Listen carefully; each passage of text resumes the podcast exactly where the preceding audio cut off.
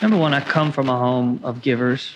I come from two parents that just raised me to give, give, give, give, give, and have a posture of humility. And so I think once you get older and you mature and your parents have planted that seed, I think you understand what life is about at that point as you mature. Now, E, what is their days? 24 year old Spence opening up his first restaurant.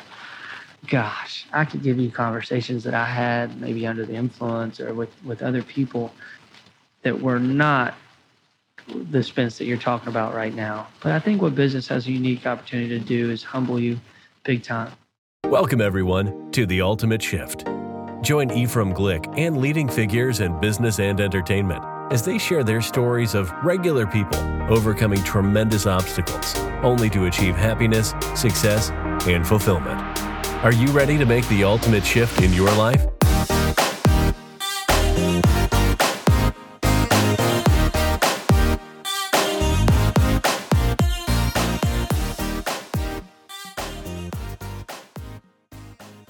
Okay, welcome back to the Ultimate Shift. Today we have a guest back in the house from like what a year ago, well, a little more than a year ago, probably. ben Sheldon, ladies and gentlemen, the Donato's superhero, super uh, Superman. We got a lot to talk about today. Since you've been on here, you have opened up two more stores. You've got married. You're expecting a, a little one. So fill us in, brother. Gosh, yeah. I mean, it's been a wild year to say the least. I don't even know where to begin. E, uh, first off, thanks for having me again.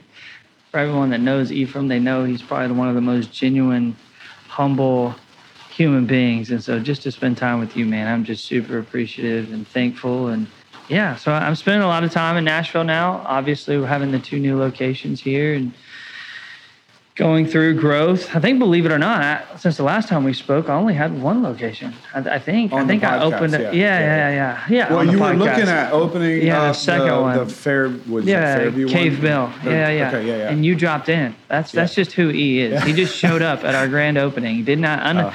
unbeknownst to me, he shows up at our, our second location in my hometown. And so, yeah, I mean, I was just getting a good feel for it, the growth and what that kind of looked like, and trying not to micromanage as much and understand how I was going to grow. And then we'll talk about later. But now it's it's who it's who. It's not how anymore. I got that from really. Dan Sullivan. Yeah, just uh, you start operating your company as if you had ten of them. I think, I think that's helped me tremendously on kind of letting go instead of figuring out how am I going to get this done. It's who's going to get me there, and I think that's that's helped me drastically. But yeah, I, we went from one to two.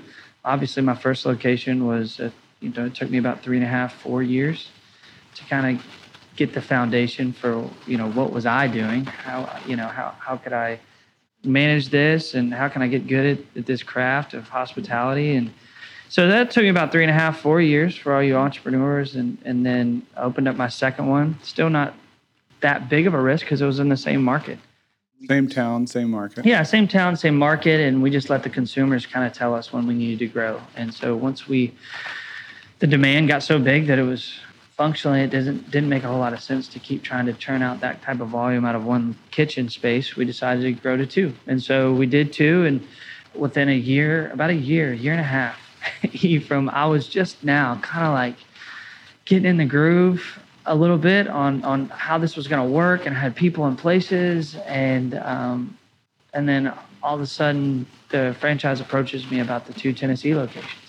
The timing couldn't have been worse, and so uh, I've always wanted to get to Ten- Nashville specifically. I've always wanted to offer something to this town. I've always been a music guy. I've always been close. The city. And been you lived here. yeah, For- I for- here. for the people who don't remember that before.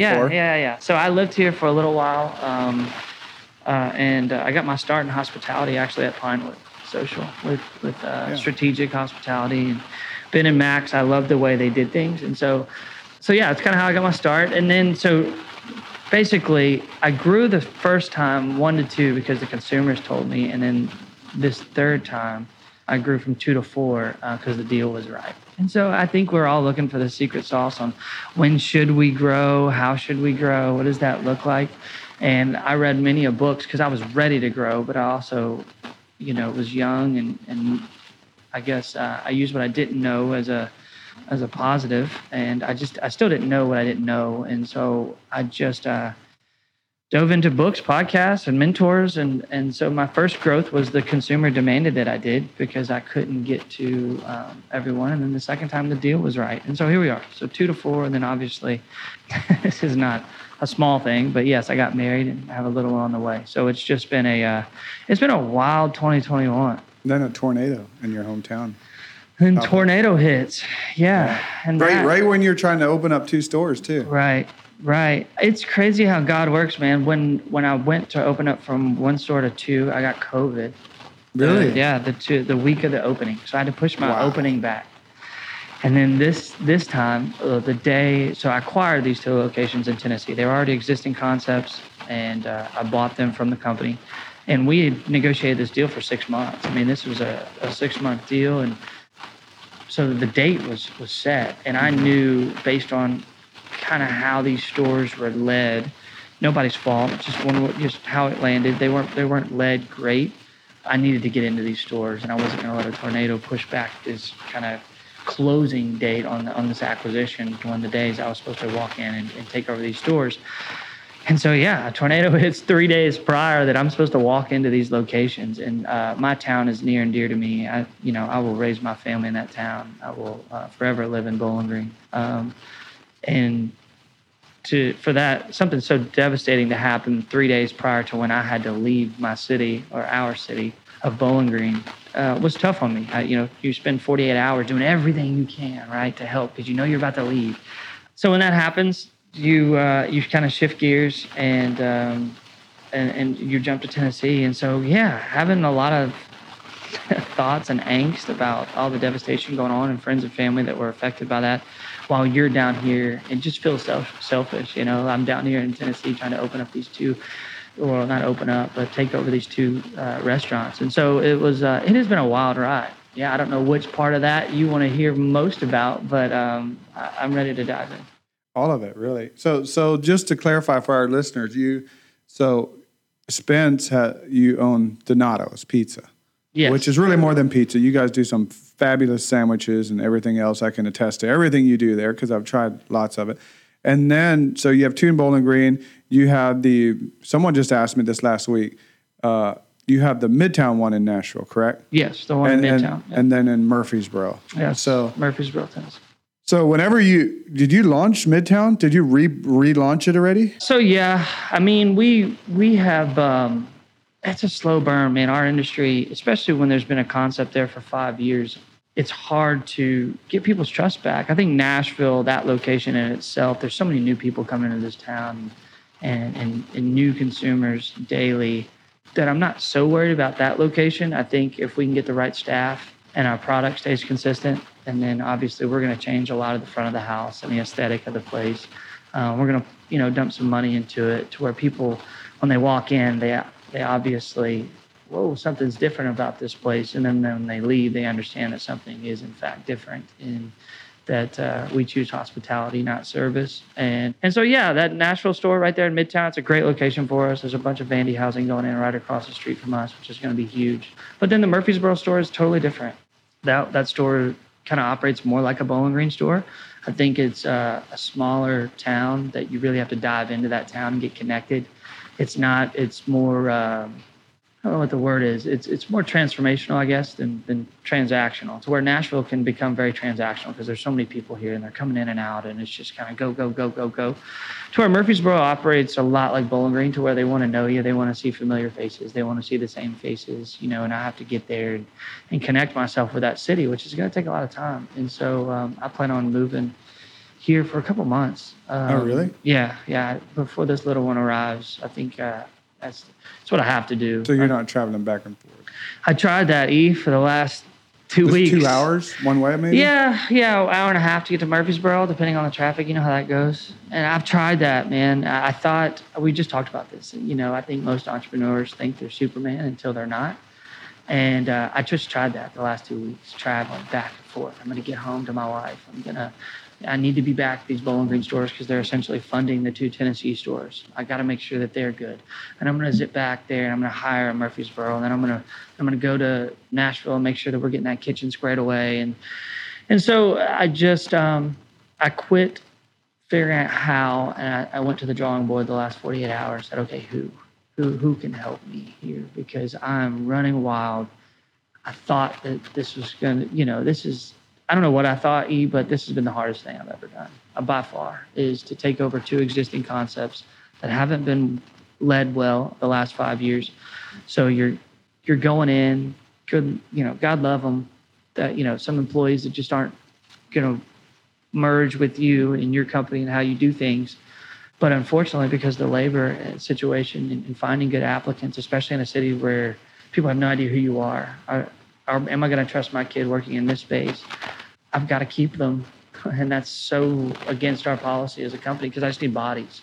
Because yeah. the sales are coming in whether we want them to or not and I just need bodies to make pizzas. And I, am not using people as a means to an end. I think while we're, while they're there in our space, we're going to dive into them and see if if it's a fit. But the reality of it is, after five years of bad habits, sometimes as a company, you got to you got to make some calls, and that's hey, listen, I think you'd be better off jumping into a different space than trying to you and I. I unfortunately, I just don't have the time anymore. There was a day where I could dive in and you know have this whole I'm going to change that person. Well, I now I don't have time to change that person. And sometimes the best thing to do is to make a decision that's going to help the other 130 employees, not not the one. You know, you kind of have to look at the big picture now with that with that much employees. Instead of me going, I'm going to dedicate my time to this one because it's the one that we got. Sometimes you just got to make that call and say, hey, you know, unfortunately, this isn't going to work out. I would rather start fresh with someone new. And I, I know that sounds a little gosh, negative or, or condescending, but it's just uh, that's where I'm at. I, I, I get that completely. We we have the same same thing here. Speaking specifically about roofing, I've learned that for us, it has been better to bring in people that have no knowledge whatsoever about the industry than to try to bring in people that maybe have and, and don't want to do things. We do things a little differently, kind of like you, I think, in hospitality. And and so I've found it's much easier to train someone from the ground up than it is to try to get them to change maybe some habits that you don't particularly want in your organization. Absolutely, and I I think you can. There's there's there's obviously there's always an exception to to every rule, and we've had plenty of people that we've that, like my managers, for instance, at both locations. I, I moved two managers to Murfreesboro from Bowling Green. I moved one to uh, Midtown, uh, but we've kept all the managers but one inside both of those spaces in, in Murfreesboro and Midtown. And because they were there for a reason, we felt like they knew the store probably better than we did and, and the little nuances inside of a kitchen that, that you need and their expertise. And, and they've been very receptive, the management. It's just, it's all the employees and the, the, employees that are working a couple hours a week or, or 20 hours a week and, and just been used to getting by with doing very little for um, quite a bit of pay. And so for, for me, it was this is not who we are. And uh, and so, yeah, absolutely. To your point, of course, I think most people would say that. I would much rather get someone in fresh and all they know is the way things are supposed to be done inside your company, rather than try to break a bunch of bad habits. We've had a few that we've been able to to break. Know it's for lack of a better word, but we have uh, we've definitely that's where we're at. I mean, we just we're not and we're not getting a lot of applicants right now because we're who cares if the ownership changed? We don't know who the new ownership is. Oh, here we go. And we've all seen this story too, right? The ownership changes, changes, changes, and then they fizzle out, right? Ownership change doesn't mean crap to me personally in business unless I get to know that owner and understand, oh, wow, things are actually going to be different. So we can promote new ownership all day long. We can post fancy pictures and, and do all this stuff. But the reality of it is, these people still don't know me. And I've got to insert myself in Murfreesboro to, to go, you know, introduce myself to the churches and the high schools and the, and the, and the offices. And so that's going to take some time. Yeah. So I'm, I'm really curious about gosh, man, I just hearing you talk, I, I, can I can hear how much you have going on in your voice. But I, I'm curious. You're what, 27 now? 29. Are you 29? Okay, well, still young. Yeah. To be running Thank you. the organization that. you are, and but I think for anyone that knows you, you have the the biggest heart, the biggest. I mean, outside of Donato's, you're still doing Almost Home, the nonprofit, which um, I'm curious to see how that's grown too. But what motivates Spence Sheldon? How do you stay motivated with with you know you're talking about marriage now. Now you you want to give her some of your time, obviously, and you are expecting a child, which again you're you're adding more to your plate. and four stores. So how do you and what's your advice to someone that's so maxed out, which that would seem maxed out to me, to find the balance in that, find the the happy moments, find that time with your spouse, and still fill your own cup. Yeah, I think for someone that has a lot on their plate, it, it sounds uh, it doesn't make sense for because we got here on purpose, right? Like I, I think most people that have a lot going for them are just a bunch of yes people, and we're really uh, whimsical and just make ourselves very flexible, and we just do and we go and we rip and we romp, and. What I've learned to do, because my personality is that, I got here on purpose. There's no one to blame but myself. So I'm sure as heck not going to bitch and complain about it now that I'm here is I've, I've learned to be very intentional with my time. I've learned to figure out when I do the best work and when I'm the best, you know, husband, when I'm the best boss, if you will, and capitalize on that. So, for instance, for me, my mornings are when I can get the most done. I can get the most done inside our company in the mornings, and I know I need to capitalize on that. And so I get up fairly early, you know, 5:30 a.m. and and uh, I work out, and that's where I fill my cup. So basically, I've just become very structured because right. what got me here was just a lot of yes and let's go and I, let's make this happen. And I don't really know how I'm going to do it, but I'm going to do it, and that's beautiful and all. And I think most entrepreneurs possess that. But now that I'm here, and, and and like it's it's it's in front of me every day, I have to be very very structured, very structured in that. Hey, come five six o'clock and i haven't pinned this down so shelby don't hold me this to this but you know come five six o'clock my phone goes up right? I know that my my best peak hours peak performing hours for spence i'm a morning guy. Some people that may be at night. So i would i would suggest that you spend that morning time with your family if your performance hours are, are at night. Or some people I call them lunatics. Their peak performing hours from three to five. Like what? Who who performs yeah. well three to five? I don't know. and most people I know are like late night owls, stay up right. all night, get a lot done, Same. or early early morning. But believe it or not, there's people out there. So I think for me, it's I know my mornings are when I can get the most done inside our company. I I put that on our you know making phone calls, checking in on the stores. Get if I need to travel. I'll, I'll, jump in my truck and head there. I, I get, that's when I'm at my best inside our company. I think it's important you find that, and then you have boundaries. I mean, you've got to have boundaries, or else my wife would have already divorced me. We've only been open two or three months, but when I go home, it's important that listen. You know, we, we're we're transitioning phones, so I've got my work phone and now I'm gonna have my personal phone. But I'm gonna put the phone up. You know, from from 9 a.m. to 5 p.m. are my working hours. My employees my vendors, my landlords, you know, they can all call me. Investors, they can call me from 9 a.m. to 5 p.m. But they're going to know after 5 p.m. I've got a wife and child now that that that I need to be with, and so I've become really structured. E, that's and, and what got me here was not a lot of structure. It was a lot of, hey, I can do this. I'm going to make this work. And let's just be honest too. I, I wasn't married. I was just, you know, I really had zero responsibilities other than my companies for so long. But to your point, yeah, now I've got a family at home and I'm responsible, if not, well, I am more responsible for that more than anything. And so I think it's important to figure out your peak hours. When do I perform the best? You know, when do I get the most done? And that's mornings for me. So I reserve that time for our company.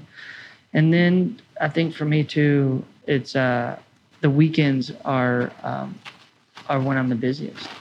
So I know that. I mean, this is just a hand that I I, I, de- I was dealt and with hospitality, and so you know, my weekends, my wife knows, hey, you know, I'm gonna those she we understand that my weekends are pretty much taken up by hospitality in the restaurant industry now, having one on, you know, Broadway and the late night stuff for now until I get a hang of it and get a good feel for what I need in that space. And but then having a day off, like turn it off turn it off. You know, and I've never had a day off, and I still haven't had a day off. In this in hospitality, there is no turning it off. We're open 24 seven. I don't turn it off, but it's important for me if I want to keep my sanity and uh, and be able to lead well. I, nobody leads well on E ever. You're not the husband. You're not the boss. You're not the brother. You're not the friend that you want to be when you're exhausted. I learned that the last two weeks. If you talk to my employees you know, last two weeks they would. I mean, I think four or five of them wanted to quit. I mean, I was just go back and forth because here's the thing: if you're not intentional with your time, too, e, you try to get a lot done in a small amount of time.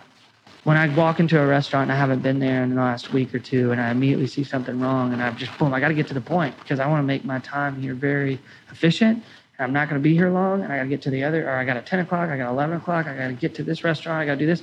And that's just not the best way. That's why you need people to help you get to where you want to. When I come in, they need fist bumps and air hugs, and, you know, that's what they need from me. Not, hey, you made that wrong. That doesn't look acceptable. Why did you run that to a table? They don't need that from me. And unfortunately, the last two or three weeks, because I felt so overstretched that I felt like in any store that I need to be in, I need to fix the problems rather than you know, praise all the all the good stuff going on. So um, that would be my thing. I just got really structured.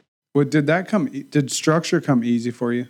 No, I mean it's it's definitely something I still struggle with, but it has helped me tremendously because I was a yes guy. I mean, I just want to find my best yes now. It's not.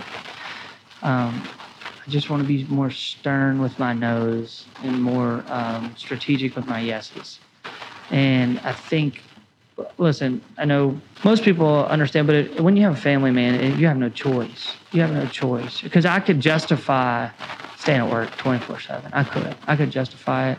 Um, not that I don't love my wife, but you just get in that, you, know, you that rotation you and you love yeah. what you do and you're just, you're moving and shaking, but it's like, hey man, like you got a wife at home this is this is what you both chose and and now you got a little one on the way. You've got to be able there's a balance. There's 100% of balance. But like i said dan sullivan has changed my life over the last two weeks and that is it's not how am i going to get there it's who's going to get me there. Because all we're working for honestly at the end of the day is freedom financially our time our relationships. We just want freedom in those. Because if the, i mean if it's about the, the and then uh, there's a lot of money too in, in this whole game and let's just you know call it what it is but if i'm not freeing up my time for my family if i'm not freeing up my time for other relationships and then go meet people freeing up my time to travel i'm not freeing up myself financially then what the freak am i working so hard for right? And so it's like if i don't have that balance then uh, this is counter this is counterproductive. Why am i why am i working so hard and I'm doing it what everyone else in the world's doing, working their nine to fives, 50, 60 hours a week, you know, I'm, I'm doing, I'm no different. What, you know, and so for me, it's once you start shaping your mindset like that, I'm doing this, so I do have the freedom, but all I see is going in the reverse direction, then I'm doing something tremendously wrong. And I think that's what helped me. It helped me say, hey, why am I working as hard as I am? What drives me? Well, I want financial freedom. I want freedom of relationships, freedom of travel. I just want freedom. I just want freedom to go and do. But it seems with every business venture, Spence, that you you put on your plate, it's going the opposite way. So you've got to figure out structure, and you got to figure out people. You got to get good people around you that can help you get there to where you are. You know, it's not just you. Um, and then ultimately, you want that for your second line. So. I'm I'm I'm asking those questions because I find myself very much relating to to what you're saying. You know, we have this company here, I'm the managing partner in one in Florida, and my time is just always stretched thin. And you said something a couple weeks ago when I saw you at your store that helped me tremendously. I don't know if you remember, but you said something to the extent that the reason, because I get a lot of people ask me for meetings, and and that well, maybe want to sell, and I know that it's not my best time. Can you rephrase that? Yeah, I got this from Andy Stanley, and it's been awesome. It's helped me so much. I'm glad you brought this up, but it's helped me with my time. And drum roll, please. um, I feel like we've hyped this quote up. It's basically the same reason I can't meet with you. Oh, the same reason that you want to meet with me is the same reason I can't. So I'll say it again. The same reason that you want to meet with me is the same reason I can't meet with you and most people should respect that. It's you know the same reason you want to pick my brain on how i run my company or how i run my business or the same reason you want to get to know me is the same reason why today i just can't take this coffee or this lunch or this business meeting because i've got tunnel vision. I have been a little bit of success in my space. Well that doesn't happen if i'm just if i'm just barking at every dog. yeah. if you're just mm-hmm. plopping around i'm very intentional with my time. I'm very purposeful with my time. I've got a responsibility here a big one if, at that and unfortunately, coffee today can't happen. And I think there's ways to communicate that. I don't think you necessarily, but that's the way you have to think. You have to think. I have to think in that, hey, you want to meet with me because, you know, I got it going on or I figure, but I don't got it going on at all. If I take every meeting, every coffee, every business or somebody, you know, somebody wants me to invest in their company or listen. And I'm all for listening and meeting new people. That's part of this game too. Don't get me wrong. But I think internally, if you start shifting your posture when people are asking you to go do rip them off, say, hey, you know, even though I think you value my friendship, but I think this is more of a business meeting that I personally can't switch gears right now and talk about, you know, this facet of my business or investing in yours or, you know, whatever the meeting may be. I just, I can't take every meeting. Yeah, I can't. As, there was a day I wanted to and couldn't wait to, and I was flattered. Well, now it's like as you mature and you grow in this in, in business, your time is valuable. Your time's valuable. I think Maxwell says it, but he says, everyone in my company has my love, has my affection, you know, like everyone in my company has an unlimited amount of love pouring from me, but my time you have to fight for.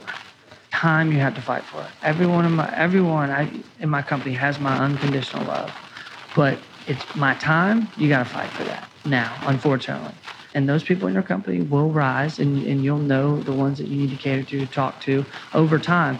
But unfortunately, I can't just talk to every one of my employees every single day or about their issues at home, at work. There was a day I, I, I thrived on that.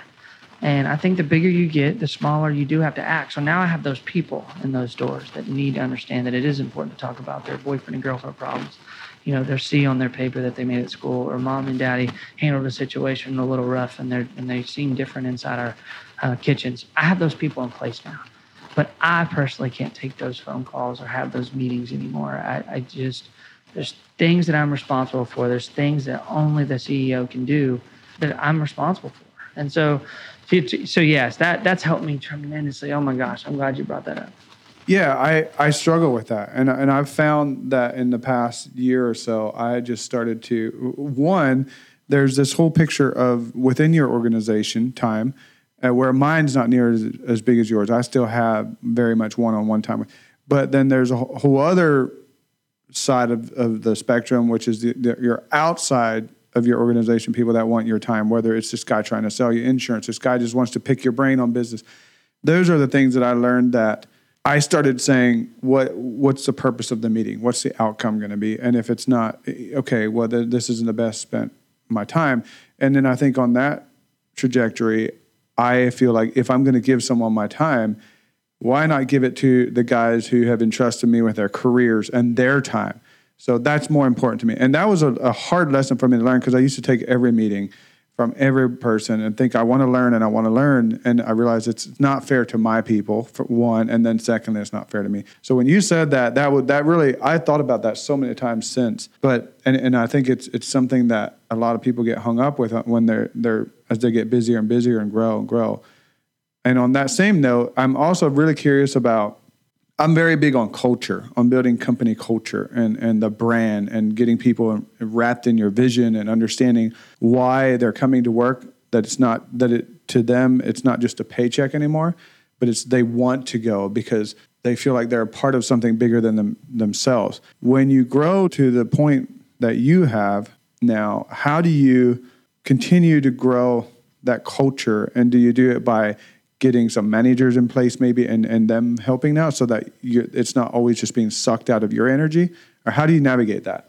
That's the golden ticket, right? I think that's what Chick fil A has done a phenomenal job of, of growing a hospitable culture. And I think it's repetition, it's consistency, it's absolutely finding the right people. That's that's a hundred percent.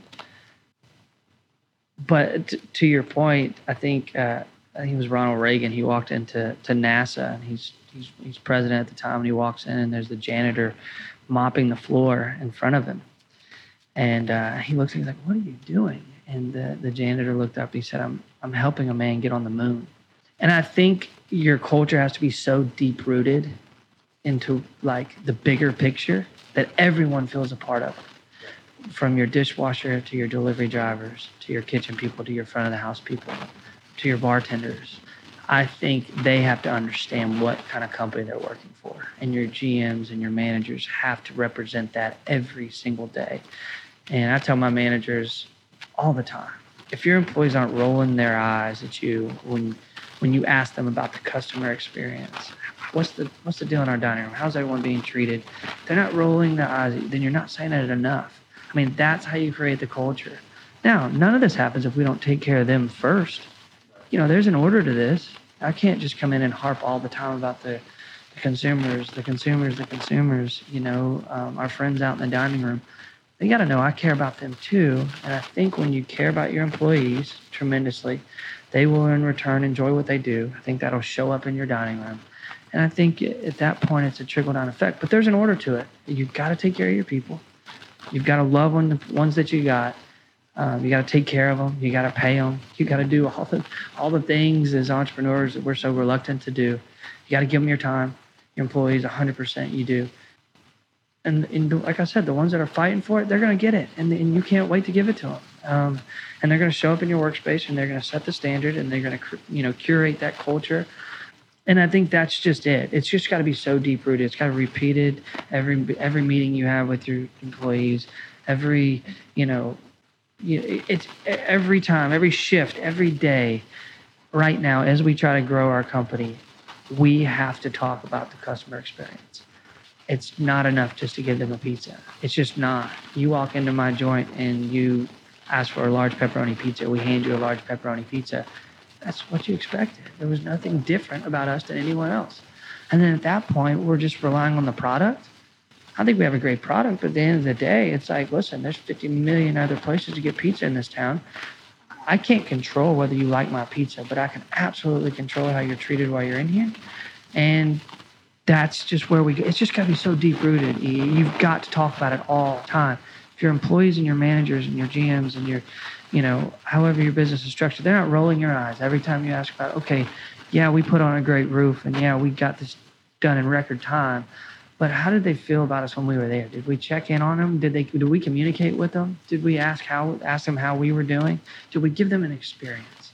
Right? It cannot be transactional. It has to be transformational. 100% to transform their perspective on my industry? Or was this transactional? Did I come in, do my job, they paid us, and we got out?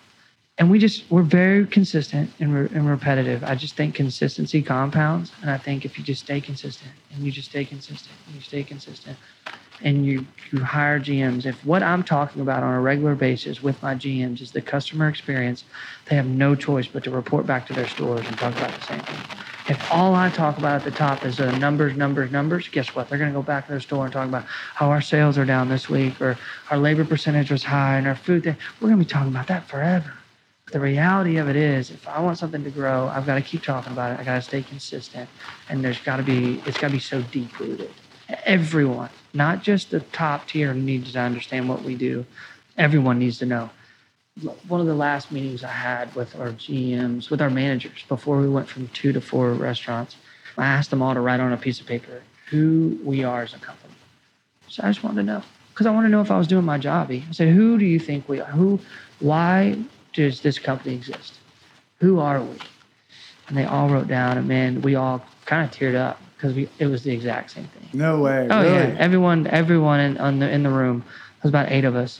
They all wrote down to give the customers a great experience, to treat people like we would treat themselves. You know, it was all like some of it was a little hokey, but at the end of the day, it was always about loving on people, creating a culture that people, yeah, we use pizza as a vehicle to love people like Jesus would, but that's that's just what we did, and and, and, you know, it, it wasn't uh, every single one of them said something along those lines, and at that point, no. Was it a notch under my belt? No, but I think we're getting the hang of this. And I think that this culture thing is to, it's, it's not just going to be one, two stores and then fizzle out. I do think that we've got enough people around this table that understand what I expect out of this company and what we were created to do that I think we can expand. And so that's why it was. Um, so, anyways, I just think, I think it's just repetitive, stay consistent, talk about it a lot, you know, and, and then you you quit talking about it, and they can't they can't wait to come tell you, right? It, yeah. it switches, right? It's like, hey man, this is what we did in our dining room, and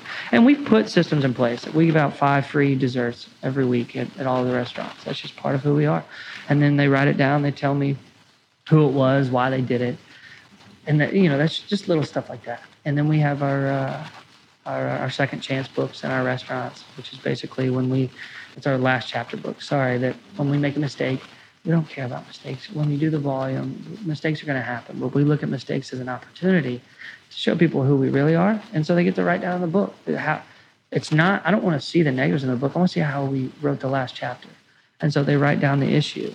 And then after the issue, whether we took out a burnt pizza or the pizza was late or we dropped a pizza or the delivery was on time, how did we fix it? I want to know how we fixed it. I could care less about the mistake. We're going to make mistakes. How do we fix it? How did we write a really cool last chapter? And and that's how we and that's how we do it. So I mean, it's all about the culture. It's all about the culture, and we keep talking about it. I'm going to talk to my GMs about the labor percentage and the profitability all day long. They know that. Not all day long, but at some point when the time is right or we're struggling in that area, we're going to sit down and have a conversation. But what they will hear from me every single time I talk to them is how's the customer experience. That's that's incredible. You should write a book about customer experience in hospitality. I would love. Well, because you think about so many restaurants, and and everything you're talking about is what is actually what makes me go back to a restaurant. You know what I'm saying? And there's so many restaurants. There's so many times that that you you just feel like you're that transaction, and and I think you're really onto something, and, and uh, that's probably why you're growing at the leaps and bounds you are. Within all of that, let's say you're you're bringing in someone new, or especially in your situation where you're going in, you're you, you now you're taking over a couple of stores.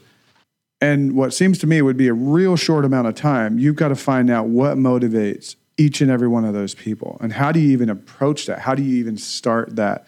Because if you don't know what motivates your people, then you, you're kind of shooting blanks. That's how I feel. I don't know if that's across the board, but oh, you're you're 100 percent. You're 100 percent correct. Because a lot of leadership is, do I have the right to get on to you when you're doing something wrong? Absolutely, I do. Is the timing right? Do I have the right to do this? Absolutely. But the way it's perceived and communicated is where you either you, you get them or you don't, right? You should, you should never feel bad about coaching your people or getting on to them. But I think it's our jobs as leaders, as of, of, companies and managers. Goodness gracious, you don't have to be the CEO. The manager and your, if you're a manager of your of your space, is to how to communicate to people, to to where they're going to be receptive and respond in a way that you you need them to. And so, it's time. I mean, you know, and it's finding those leaders inside those spaces to be able to understand that. Sydney's my GM in Murfreesboro, and uh, and Jeff in, in Midtown Nashville, and uh, and it's hey, so we got onto this person. How do they respond to it? And a lot of times a response takes about 24 hours, right? We're not expecting a, a huge change 30 seconds after we have that conversation. Now, in our industry, that's needed some days when we're crazy busy and we need someone's posture to change quickly. And, and that's the beauty behind this industry and why I love it is it's a lot of quick change. But at the same time, it's like, hey, this is how, this is, I was in the right. I did get onto this person. I need them to change, but they didn't you know, it worked for 24 hours and then they did. Then we go to the drawing board. I mean, it's it's it's pretty much that simple. It's like, okay, Jeff, this is how you approached it this time. Didn't work. You were a little, uh, I don't know, lax maybe, a little reserved in how you got on them. I think maybe they need a little bit more stern this time. Hey, listen, if we don't get this right, I can't employ you. You know, if we don't get this right, I'm just not so sure you're going to be able to work for us. I've asked you once. I'm going to, you know, one more time. You know, whatever that looks like, however you want to communicate that. Okay, we'll see what happens. 24 hours, 48 hours goes by. Well, that didn't work. Well, we go to the we go to the drawing board. Okay, how can I, right? How can I help you get this right? Because I like you. I like having you around. I think you can be a great employee for us. But I've came to you twice, and what I thought was best practice to get you to do this. You know, how what can I do to get you to do this, right? And maybe that should be the first thing you. And I think they'll kind of throw it on the table as to how they need to be coached. But that that's essentially how we do it. And you've got to have leaders in place that are intuitive enough to understand, hey, I asked them once, they didn't do it. That's not on them. That is on you, hundred percent. That's not on the employee. That's on you to figure out why they weren't receptive did you communicate in a way that they were you know they were just not responsive? We all have different personality traits. We've all got these enneagrams and you know things. We got it feels like myers-briggs. I feel like we got 50000 of these now. You know i don't even know what i am anymore. But but the reality of it is is if an employee is unresponsive that's 100% on you especially the first time. As time goes on come on y'all this is human you know, interaction, this just isn't going to be a good fit. Doesn't make you a bad person. It just means you can't work for me. We've tried and tried and tried. God love you, love you to death, but obviously I'm not equipped to lead you in this space, and for that, you know, you're no longer employed with us. And that's typically how most of our firings go. We give them, we extend so much grace over and over. We ultimately have to get to the point of, what can I do to get you there? I think it's just this whole idea of servant leadership. You know, it's the only way to lead. And um, and so I, I just think they'll put it on the table for you if you if you approach them in that way. Yeah, I, I like that that idea. I'm curious about. So I don't know if I've asked you this, and again, for any of our listeners, I, I suggest you go back and listen to the first. I would think it was probably ten. I should have looked this up. Probably ten or episode ten or eleven, maybe twelve, somewhere around that. Now, gosh, we're we're filming like seventy something right now. It's crazy to think about that. But I don't know if I asked you this then, but but I've thought about this a lot listening to you today, and and I think about the way you do business a lot, even though you know we talk occasionally, but like even outside of that. And I'm curious, you know, a lot of young people, maybe not even young people, when they are running an organization the way the size you're running, you're running four stores. A lot of people get to where it kind of gets in their head. Okay, look what I'm doing. Look, I got four stores. You know, I've never heard you say things like that. And what about your story and your life makes you so passionate about helping others? You're talking about servant leadership. So I'm curious where that generated, where that started, because it, it didn't just come from you one day in business saying, I'm going to become a servant leadership? Like before you started your stores or when you were starting them, what was it about that that made you decide to take that approach to hospitality and to your, your team? Such a good question. Number one, I come from a home of givers. I come from two parents that just raised me to give, give, give, give, give, and have a posture of humility. And so I think once you get older and you mature and your parents have planted that seed, and I think you understand what life is about at that point as you mature. Now, E, what is their days? 24 year old Spence opening up his first restaurant. Gosh, I could give you conversations that I had maybe under the influence or with, with other people that were not the Spence that you're talking about right now. But I think what business has a unique opportunity to do is humble you big time. Like I said, we all think we're superheroes until we're not.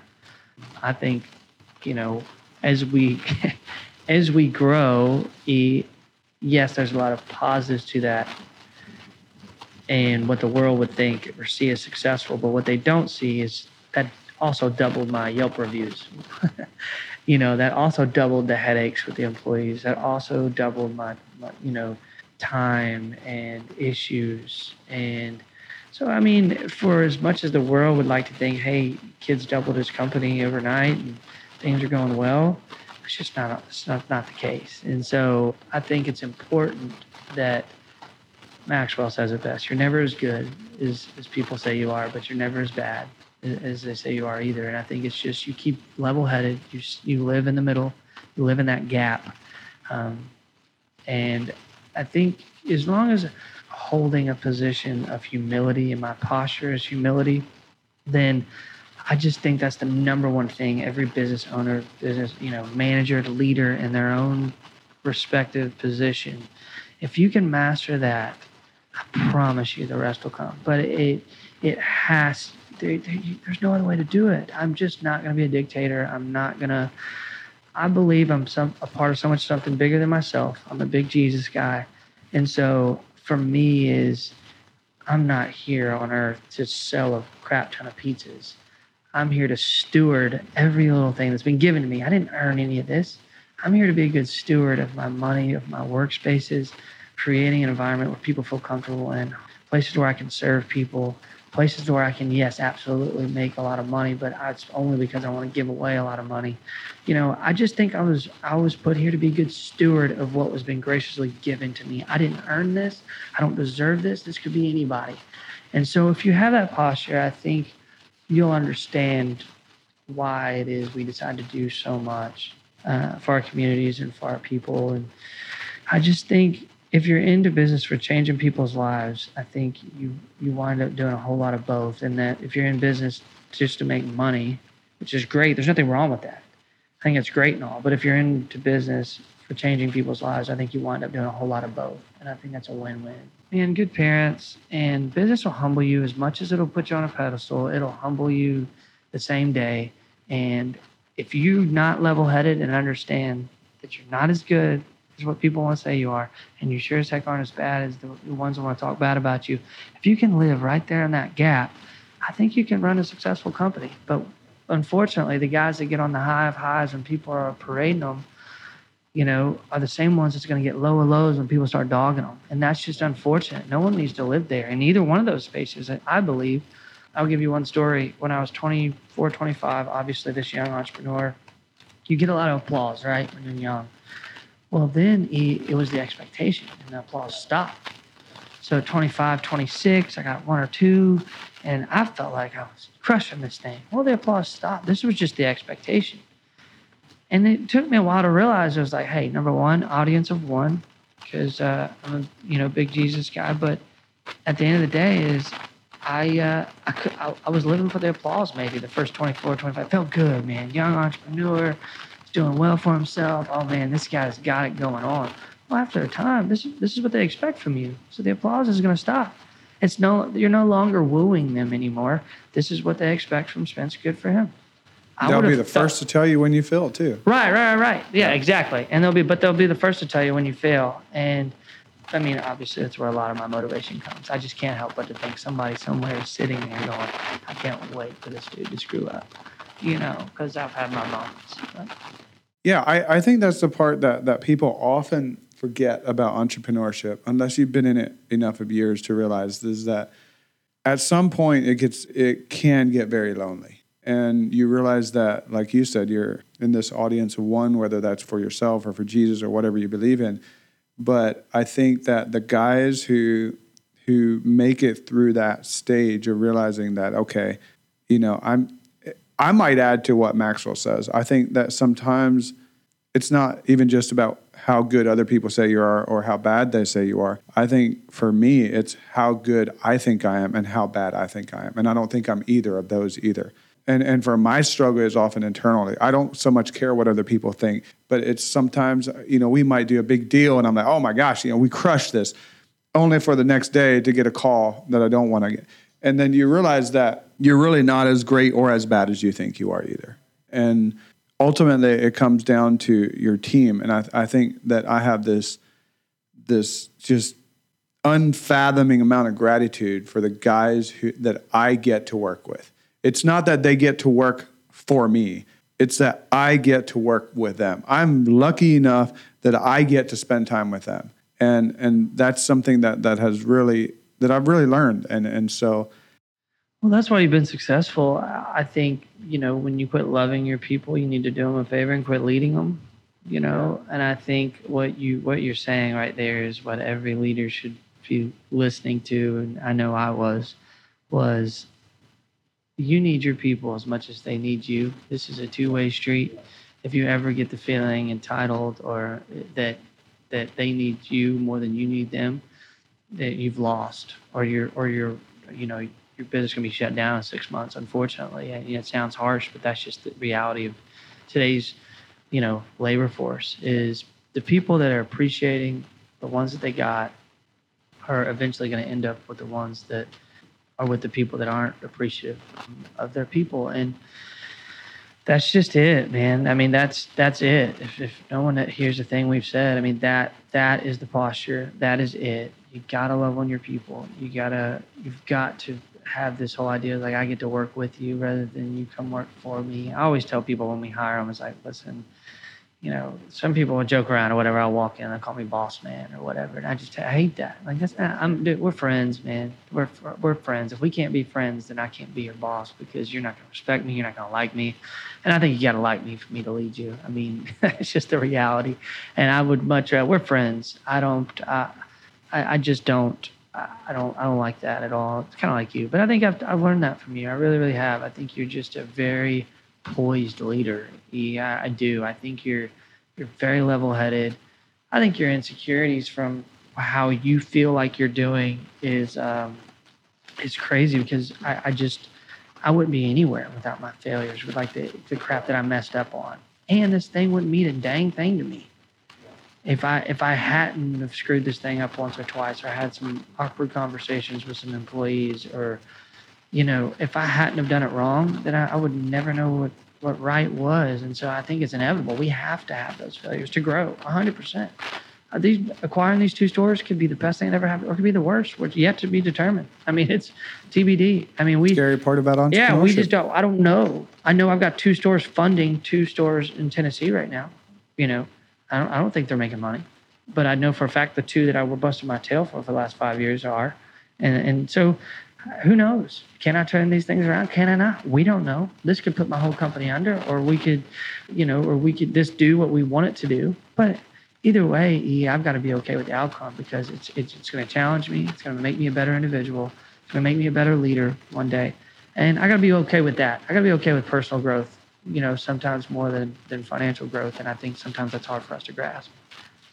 Yeah, you you hit the nail on the head there, and I, and I think to kind of tie this up, I know you you're a busy guy, and we'll get you out of here, but that it, I think everything comes down to to who you are adding by your side to help you get to where you because you're like you said you're not going to be able to do these stores alone, and and in that way, uh, can we can we give out the addresses of your stores for people like so for Murfreesboro or like for our Murfreesboro listeners for Nashville. And then if you're going to do a grand opening in Nashville, I'd love to hear about it. Me and Cisco have actually already talked about it. Like, how can we get, how can we fill your store? So, you know, anything that, that we can do, guys, Donatos Pizza, and there's, there's, they're around, but you will never find better service than Spence's stores. So. Yeah, well, give us some time. You know, I'm thinking uh, we're gonna get through the New Year's because it's gonna be an organic kind of push to that area and so we're um, we're gonna go. We're gonna get through New Year's. I've got some new staffers starting January, but I'm thinking probably February.